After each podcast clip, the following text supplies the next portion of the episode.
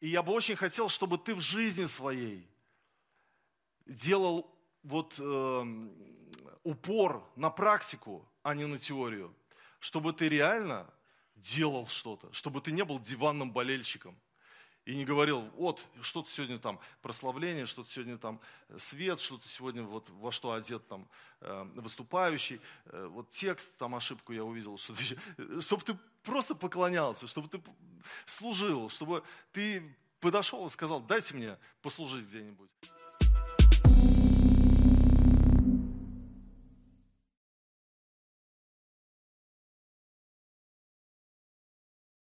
Итак, друзья, я сегодня буду проповедовать на тему «Практика дороже теории». И я хотел бы рассказать историю про Игоря Стечкина. Когда будущий конструктор стрелкового оружия Игорь Стечкин защищал диплом, преподаватели запороли его чертежи, сказав, что стрелять такое оружие не будет. Тогда Стечкин достал из-за пояса изготовленный им по своим чертежам пистолет и выстрелил холостым вверх. Ему поставили отлично. Э, знаете, в церкви может быть много теоретиков, и при этом мало практиков. И когда такое случается, то церковь превращается в культурно-зрелищный комплекс. Мы все приходим посмотреть, мы все приходим послушать, но мы ничего не делаем мы ничего не приносим, никаких плодов. И Господь, Он будет подталкивать нас к практике все равно. Он всегда будет побуждать нас стать практиками, перейти из категории теоретиков в категорию практиков. На прошлой неделе я был в Москве, я был на конференции Церкви Слова Жизни, и мы с Софией туда летели, со старшей моей дочерью, она здесь какое-то время у нас жила, была, а живет она в Москве, и она, в общем-то, возвращалась домой к себе, и мы вместе летели. И онлайн-регистрацию мы не прошли. Но я где-то внутри думал, вдруг нам дадут классные места. Может же быть такое, что нам дадут классные места. И когда мы вот проходили регистрацию, нам а, выписали билеты с очень классными местами. Одиннадцатый ряд – я еще даже подумал, может быть, это вот аварийный выход, где можно ноги вытянуть. Но нет, там сзади нас был аварийный выход. Но все равно очень круто. Одиннадцатый ряд, а, место у окошка. Я думаю, о, классно, София будет снимать облака и снова какой-то рилс красивый запилит. А я рядом. Ну, то есть у нее А место, у меня Б. Ну и мы сели, такие радостные, довольные, дневной перелет, все, все прекрасно. И вдруг идут два мужика, один другого тащит.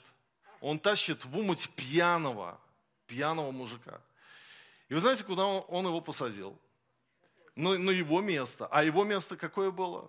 11С. То есть вот рядом со мной, рядом со мной буквально. Он его просто как мешок свалил. Пух, от него разит. Он, он вот в умыть пьяный просто. И я сижу, а я открыл, значит, ноутбук, и сейчас преподаю «Преступление и наказание» Достоевского, и перечитываю снова эту книгу, чтобы быть тоже вот погруженным. И вот в день мне надо сколько-то страниц прочитать, и я вот сижу и думаю, вот сейчас буду лететь, буду читать. Начал уже читать, смотрю, он столик открыл, этот пьяный открыл столик, и вот так вот руками облокотился и просто вот лег немножко вот так вот он как-то распластался, мне места мало стало, вот я буквально вот, вот, вот, вот, вот так вот сузился. я думаю, боже, ну почему? Во всем самолете только один пьяный, и его посадили рядом со мной.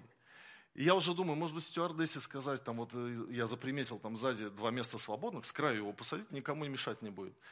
Сижу, он мне мешает читать, он вот просто вот от него пахнет. И я сижу и думаю, размышляю, и вдруг меня прострелила одна мысль. Ты читаешь «Преступление и наказание», там, где Достоевский описывает пьяных, проституток, о том, что в них тоже может засветить свет Божий и спасение Божие. Вот тебе вот и практика. Практика тебе подошла, так сказать. подоспела. И я такой, ладно, слушай, ну а что из этого может получиться? Он же, он же спит. Вдруг мы взлетели только лишь, он просыпается, протягивает мне руку и говорит, Дмитрий. Я, Сергей, поздоровались, познакомились с ними. И он говорит, представляешь, вчера на поминках был, тесть умер. Начал рассказывать мне про тестя, про его жизнь, про свою жизнь, про все-все-все, что его там родственница такая-то приходила, сказала. При этом он, ну, как бы заказал коньяк, чтобы ему принесли. Я думаю, боже, неужели принесут? Нет, все-таки стюардесса благоразумно принесла ему стакан воды. Говорит, нет, выздоравливайте, вот коньяк мы не можем вам принести. И вот э, он в общем-то, пил этот стакан. Я переживал за этот стакан, что он его сейчас шибет, как бы это вот, я двигал ему. А он рассказывал рассказывал. Мы общались. Весь полет мы общались. И вдруг он меня спрашивает, Сергей, а ты веришь в Бога? Не я его спросил, Дмитрий, веришь ли ты в Бога? А он меня спрашивает, Сергей, а ты веришь в Бога? Я говорю, верую.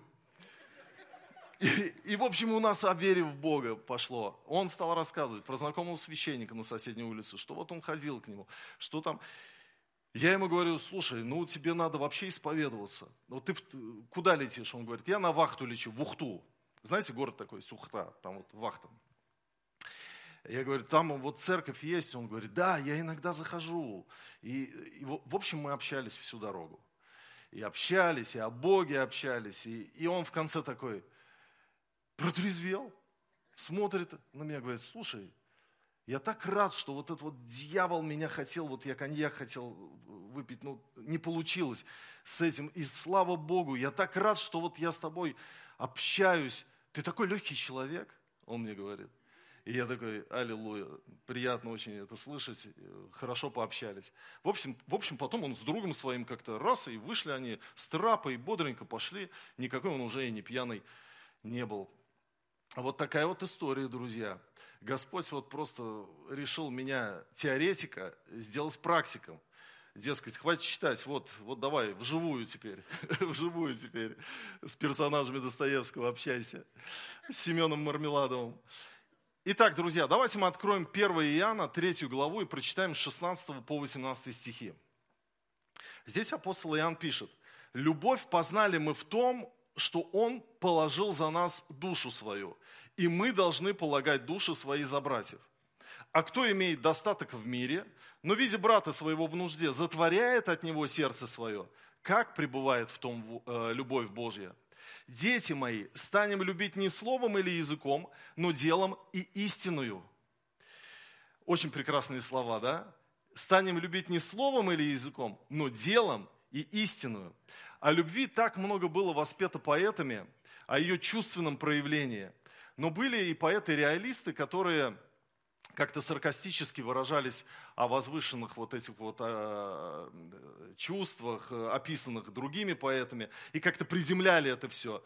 Например, Шекспир, говоря о женщине, писал в сонете 130 такие строки. Ее глаза на звезды не похожи, нельзя уста кораллами назвать не белоснежно плечи открытых кожа, и черной проволокой вьется прядь. С дамасской розой, алой или белой, нельзя сравнить оттенок этих щек. А тело пахнет так, как пахнет тело, не как фиалки, нежный лепесток. Ты не найдешь в ней совершенных линий, особенного света на челе. Не знаю я, как шествуют богини, но милая ступает по земле.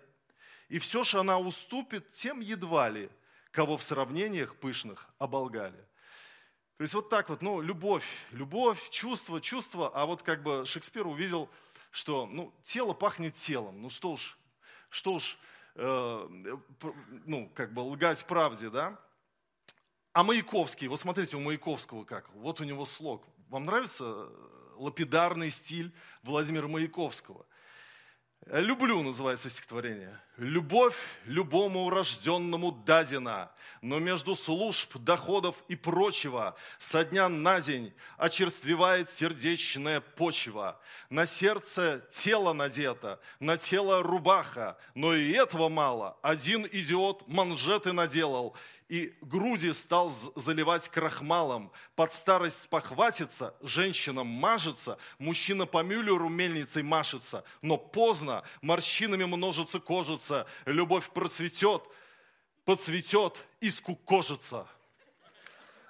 Вот такие вот э, стихи, друзья, которые показывают, что любовь как бы поцветет, поцветет, и, и, и скукожится. Но мы знаем из Писания, что суть любви не в ее чувственности, хотя чувственность прекрасна, не правда ли? Да? Но суть любви в делах, в практической плоскости доказывается любовь. Когда мы читаем об Иисусе Христе, то в Евангелии от Иоанна в 13 главе в первом стихе написано, перед праздником Пасхи Иисус, зная, что пришел час его перейти от этого мира к Отцу, явил делом, что, возлюбив своих сущих в мире, до конца возлюбил их. И что сделал Иисус? Как он возлюбил делом в 13 главе Иоанна? Он взял, припоясался полотенцем, налил э, воду э, значит, э, в сосуд и начал омывать ноги учеников. Ноги учеников. Просто начал омывать ноги учеников. И написано, он явил делом, что возлюбив своих, то есть э, написано, что он не просто говорил о любви, он ее являл, он ее доказывал делами. Недавно я вспоминал про мою бабушку, мамину маму, Герту Елиусовну Пегову Вельк. А, и я думал о забвении. Я думал, что кроме меня и моего отца, Никто ведь про нее ничего уже и не помнит в моей семье. И я как бы даже испугался этого. Как? Неужели? Она же, это целый мир. Я же помню мою бабушку. Я же помню, я недавно был год, как мама ушла, мы приехали к отцу. Я в альбоме нашел фотографию а, бабушки и показываю отцу. Он-то помнит, но он сказать не может, он не разговаривает, отец. Я говорю, ты помнишь ее? Он, ну, говорит, да, машет головой. А моя бабушка Герта, она же к Богу-то нас всех и привела, собственно говоря, своими молитвами, своими такими вот короткими наставлениями. Но я помню ее, что она была такая женщина, которая перенесла труд армию, тяжелый труд, много испытаний, и умирала от голода, пухла, и ели они там растения с деревьев. И, и все это она проходила. Это я, я помню, но вы знаете, что больше всего я помню? Ее заботу. Ее заботу. Когда у меня обгорела нога, я обжег ее, а то она мазала мне ногу барсучим жиром, и ночью не спала. Она сидела рядом с кроватью, где я спал, и смотрела, как бы, чтобы я не повернулся таким образом, чтобы не, не причинил себе еще больше вреда и раны. Она не могла красноречиво говорить, она говорила с акцентом, как многие русские немцы, но, но она являла много любви. Она не была сентиментальной, кстати, ей было вот трудно. То есть вот есть люди, которые очень легко могут заплакать. Вот бабушка моя, я, я редко видел слезы на ее глазах, но но она была очень заботливой, и в ней было очень много любви.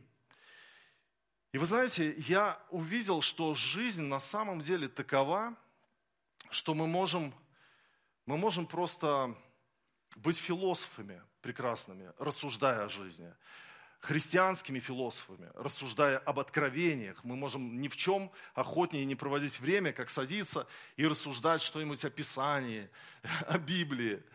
Но жизнь, она тебя проверяет, она проверяет. И э, я помню, вот недавно уставший, вот день такой был, вот, ну, тяжелый, и для меня, и для Кристины, и, и она что-то делает по дому, а я готовлюсь, у меня завтра семинар, и она говорит, Сереж, пожалуйста, помой посуду, а, там на кухне надо убраться. А я понимаю, что у меня силы нет даже вот встать, как-то себя, мы, еще там мыть посуду, да я еще не подготовился. Но я смотрю на нее, и я же понимаю, что, во-первых, у нее язык любви помощь, у моей жены, а во-вторых, ну надо же, надо же явить любовь, хотя я ничего в этот момент не чувствую, кроме дикой усталости.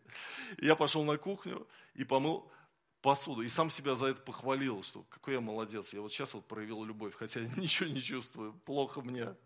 И вы знаете, а вот, а вот так оно и, оно и есть.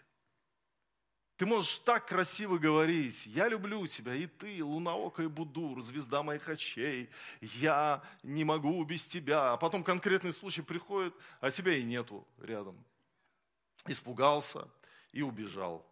Вот э, в спорте, кстати, есть такие диванные болельщики – которые критикуют действия команды и отдельных э, игроков. И они, вот, надо было бить, вот что там, как их учат, кривые ноги, кого взяли, кого купили в этом году. И все. И вот, а другие комментаторы пишут, эй, ты, диванный болельщик, иди и сыграй, иди и покажи.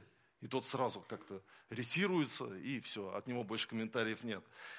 И вот мы можем превратиться в таких диванных болельщиков в церкви, если мы не будем вовлечены в практическую жизнь христианства. А практика всегда дороже теории. Давайте мы откроем Евангелие от Матфея, 21 главу, и прочитаем здесь 28 по 31 стихи. Христос говорит, а как вам кажется, у одного человека было два сына, и он, подойдя к первому, сказал, сын, пойди сегодня, работай в винограднике моем. Но он сказал в ответ, не хочу. А после, раскаявшись, пошел. И подойдя к другому, он сказал тоже. Этот сказал в ответ, иду, государь, и не пошел. Который из двух исполнил волю отца? Говорят ему, первый. Иисус говорит им, истинно говорю вам, что мытари и блудницы вперед вас идут в Царство Божие. Было ли у вас такое, что вы обещали что-то Богу, а потом не выполнили? Господь, я буду служить Тебе. Особенно, когда кризисный момент приходит, придавливает так, что ты, Боже, спаси меня, только помоги, исцели меня, я вот, я буду Тебе служить. Я помню, у меня друг был э, в моем отрочестве, в моей юности. Мы вместе в церковь ходили, а потом он отступил от Господа – стал там бухать с пацанами, ну, вести такой образ жизни. И он мне сам рассказывал, он говорит, представляешь, у меня похмелье, я в ванну лег, мне плохо, я умираю. Я говорю, Господи, исцели мою голову, исцели меня, пожалуйста. Я тогда в церковь пойду, я тогда буду служить тебе. Днем ему стало легче, и он про свои обещания забыл. Ну, так бывает. А, моя приятельница, тоже одноклассница, а, их две сестры, две сестры, близняшки – и они тоже в церковь пошли, уверовали, а потом как-то перестали ходить. И вдруг случилось, что кот, значит, эм, поранил глаз одной из сестер, и как-то серьезно, так что надо было скорую вызывать, и повезли ее в больницу. И мы молились, и мы молились, и вы знаете, так получилось, что коготь поранил ну, глаз, и врач говорит, еще вот наномиллиметр – и все, глаз был, был потерян. А, была бы такая проблема. Слава Богу. А она, когда везли ее, она молилась и говорила, Господи, все, я в церковь пойду, я буду служить тебе, только исцели. Но, но не пошла после того, как все хорошо стало. Вот такое бывает. И, конечно же, нам, ну, Э, нужно понимать, что когда у тебя все хорошо становится в жизни, ты уже это обещание как бы не актуально, оно актуально вот там, вот когда буря, ты погибаешь, твою лодку накрывает новая волна, ты просто сталкиваешься с девятым валом, и ты говоришь, Господи, спаси, я буду служить тебе. А теперь все, ты гуляешь, э, такое вот голубое небо над, над головой твоей, солнце светит, ничего не предвещает беды, нет никаких проблем, есть деньги на карточке, есть друзья, которые сегодня тебя в бар позвали, все прекрасно. Ну, Господь же милостивый, Он меня тогда спас и потом спасет. Аллилуйя, все нормально. Но это несправедливо, потому что справедливо, как говорит Соломон, лучше не давать обещания, чем дав не исполнить. Вы знаете, когда я думаю о молитве, когда я думаю о молитве, то у меня раньше был комплекс вины, такое чувство вины, что я не молюсь много. Ну, например, написано в Писании, непрестанно молитесь, то есть постоянно молитесь. И вот кто-то, я слышал, там вот пасторы, лидеры по 4 часа в день молятся, кто-то еще там по 2 часа. А у меня было это вот э, чувство вины, что я, я, я столько не молюсь, я вообще как бы мало молюсь, и, и я всегда ругал себя за это. А потом я услышал одну интересную фразу. Один из служителей ее написал, и, и она мне понравилась. О молитве не надо думать, ее надо делать. И когда я вспоминаю, что я мало молюсь, я сразу вспоминаю эту фразу. О молитве не надо думать, ее надо делать. И я начинаю молиться в этот момент. Ну, например, я иду и такой, вот, я не помолился сегодня утром, и все. О молитве не надо думать, ее надо делать. И я такой, Господь, благодарю Тебя, пусть это пять минут сейчас, пока я иду там до определенного места, но я прошу Тебя, благослови этот день, благослови там того человека, этого человека. И вы знаете, вот э, так и есть, ведь мы можем всю жизнь сетовать, что у нас нет молитвенной жизни, я вот плотской христианин, я, я не духовный, я вот э, вроде бы взялся за дело, неделю в 7 утра вставал, час молился, а сейчас все, я, я нарушил, нарушил этот график, и теперь небеса против меня. Вот как только ты начинаешь так думать, просто начинай делать и перестань думать. Просто в этот момент. Да, Господь, благодарю Тебя, славлю Тебя, Ты милостивый, великий. Аллилуйя. И все. И все. Потому что практика дороже теории. Многие живут в теории, многие живут вот в мучениях своих, в чувстве вины. Я там, Боже, я опять в грехе, и я вот э, грешу. Перестань прямо сейчас грешить. Вот прямо сейчас перестань. Right now. Релиз. Э, прямо сейчас. Освободись от этого.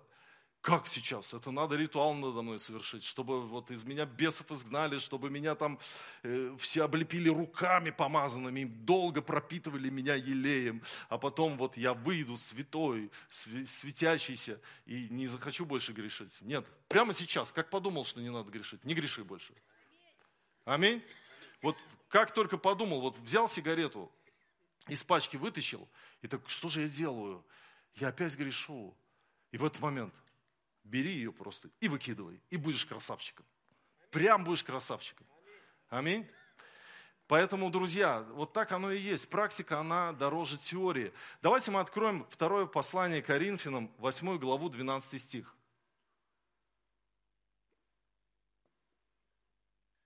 Ибо если есть усердие, то оно принимается смотря по тому, кто что имеет, а не по тому, чего не имеет.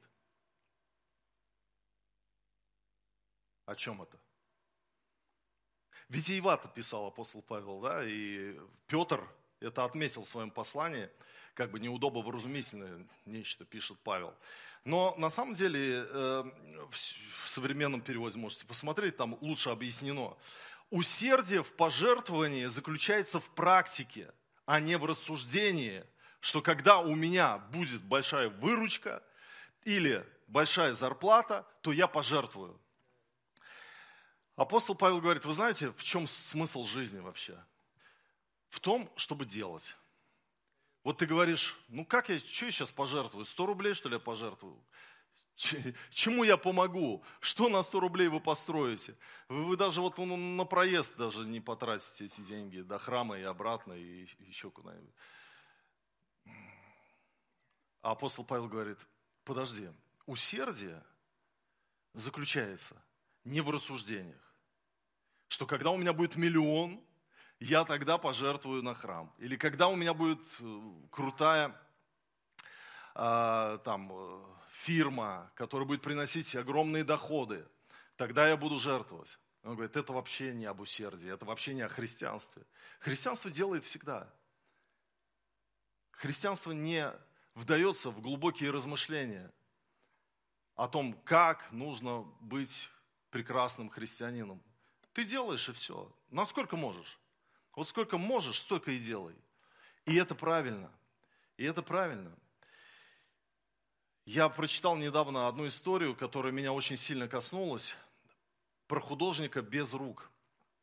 Фантастическая судьба 88-летнего псковича Леонида Птицына. В возрасте 15 лет Леонид Птицын лишился кистей обеих рук. Их оторвало, когда он разминировал родную деревню Кудеверь. Врачи чудом спасли ему жизнь, но не руки. Леонида контузила, у него была нарушена речь. Казалось, что с карьерой художника покончено навсегда. Но однажды в дом Птицыных кто-то принес книгу Бориса Полевого «Повесть о настоящем человеке». И после ее прочтения Леонид поверил в себя. Он долго тренировался, рисовал днем и ночью, и через долгие месяцы что-то начал получаться. Свои картины художник без рук рисовал так. Он зажимал кисть между локтями и аккуратно водил их по холсту. Сначала не очень получалось, но парень был целеустремленным. И уже через пару лет он поехал поступать в Ленинградское художественное училище. Его взяли только в виде исключения. И Леонид Птицын был первым художником с такими особенностями в этом заведении. Далее Леонид Птицын окончил художественную академию, его приняли в Союз художников. Картины сейчас его выставляются не только в России, но в странах дальнего зарубежья. США, Китае, Франции, Японии – Художник до конца своих дней был оптимистом и всегда верил, что э, жизнь прекрасна. И он ни о чем не жалел. И все, что было в его жизни, он говорил, все это к лучшему. И если бы он был художником с руками, скорее всего, его живопись была бы другой, похожей на миллионы других произведений. А так как мы знаем уникального мастера, который создал множество удивительных картин – и прожил героическую жизнь длиной 88 лет, то мы понимаем ценность его картин. А картина потрясающая, можете в интернете посмотреть. И знаете, когда я прочитал эту историю, человек без рук стал великим художником. Как? Как это может быть? И я понял, что ты можешь с Богом все. Ты можешь, тем более, что у тебя есть вера в Бога. Если у человека есть вера в себя, он может многое. А если у тебя есть вера в Бога, практика дороже теории, практика дороже диагноза, дороже чьих-то доводов, дороже чьих-то выводов. Практика веры, практика доверия, практика делания. Есть такое прекрасное христианское слово – делание – когда, или добродетель, мы читаем это в Писании, это слово. Когда ты берешь и делаешь. Берешь и делаешь. И я бы очень хотел, чтобы и церковь наша, вот в смысле общинном, она была не сборищем теоретиков, а, а собранием делателей. И я бы очень хотел, чтобы ты в жизни своей делал вот э, упор на практику, а не на теорию. Чтобы ты реально делал что-то, чтобы ты не был диванным болельщиком.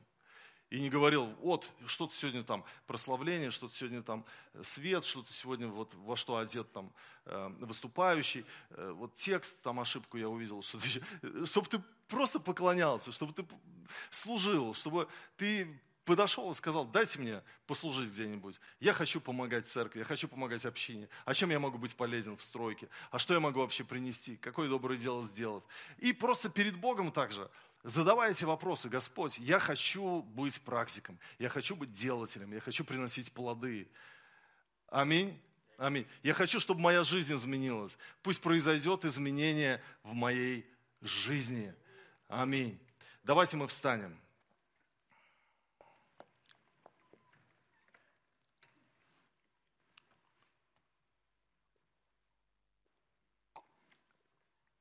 Я так громко пил, оказывается, у меня микрофон-то выдал все мое питье.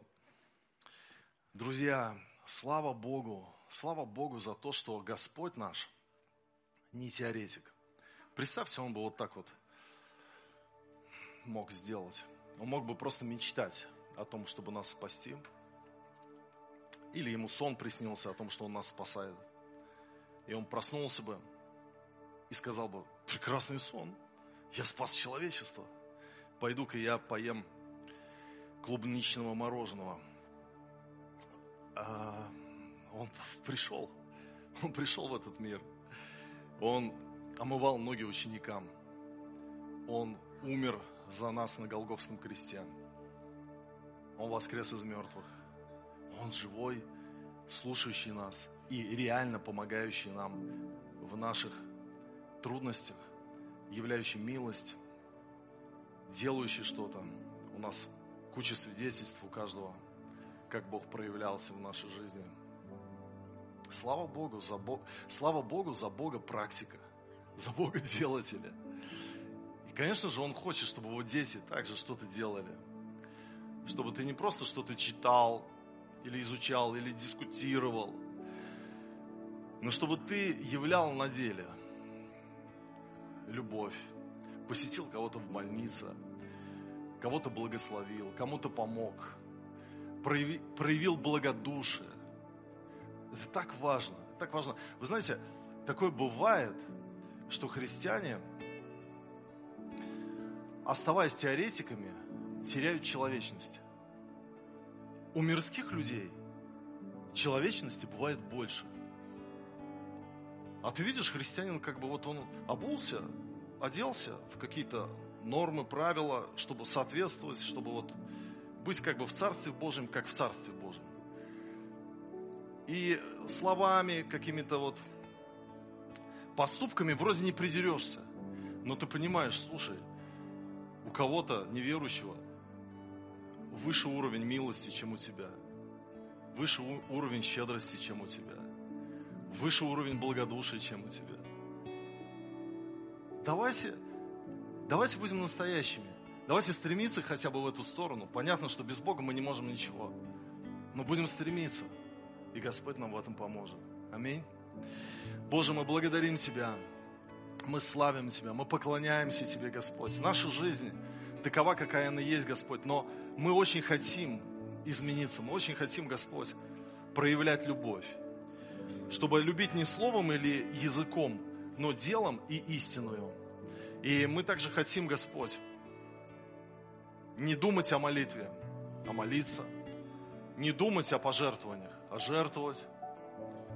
Не думать о помощи, а помогать.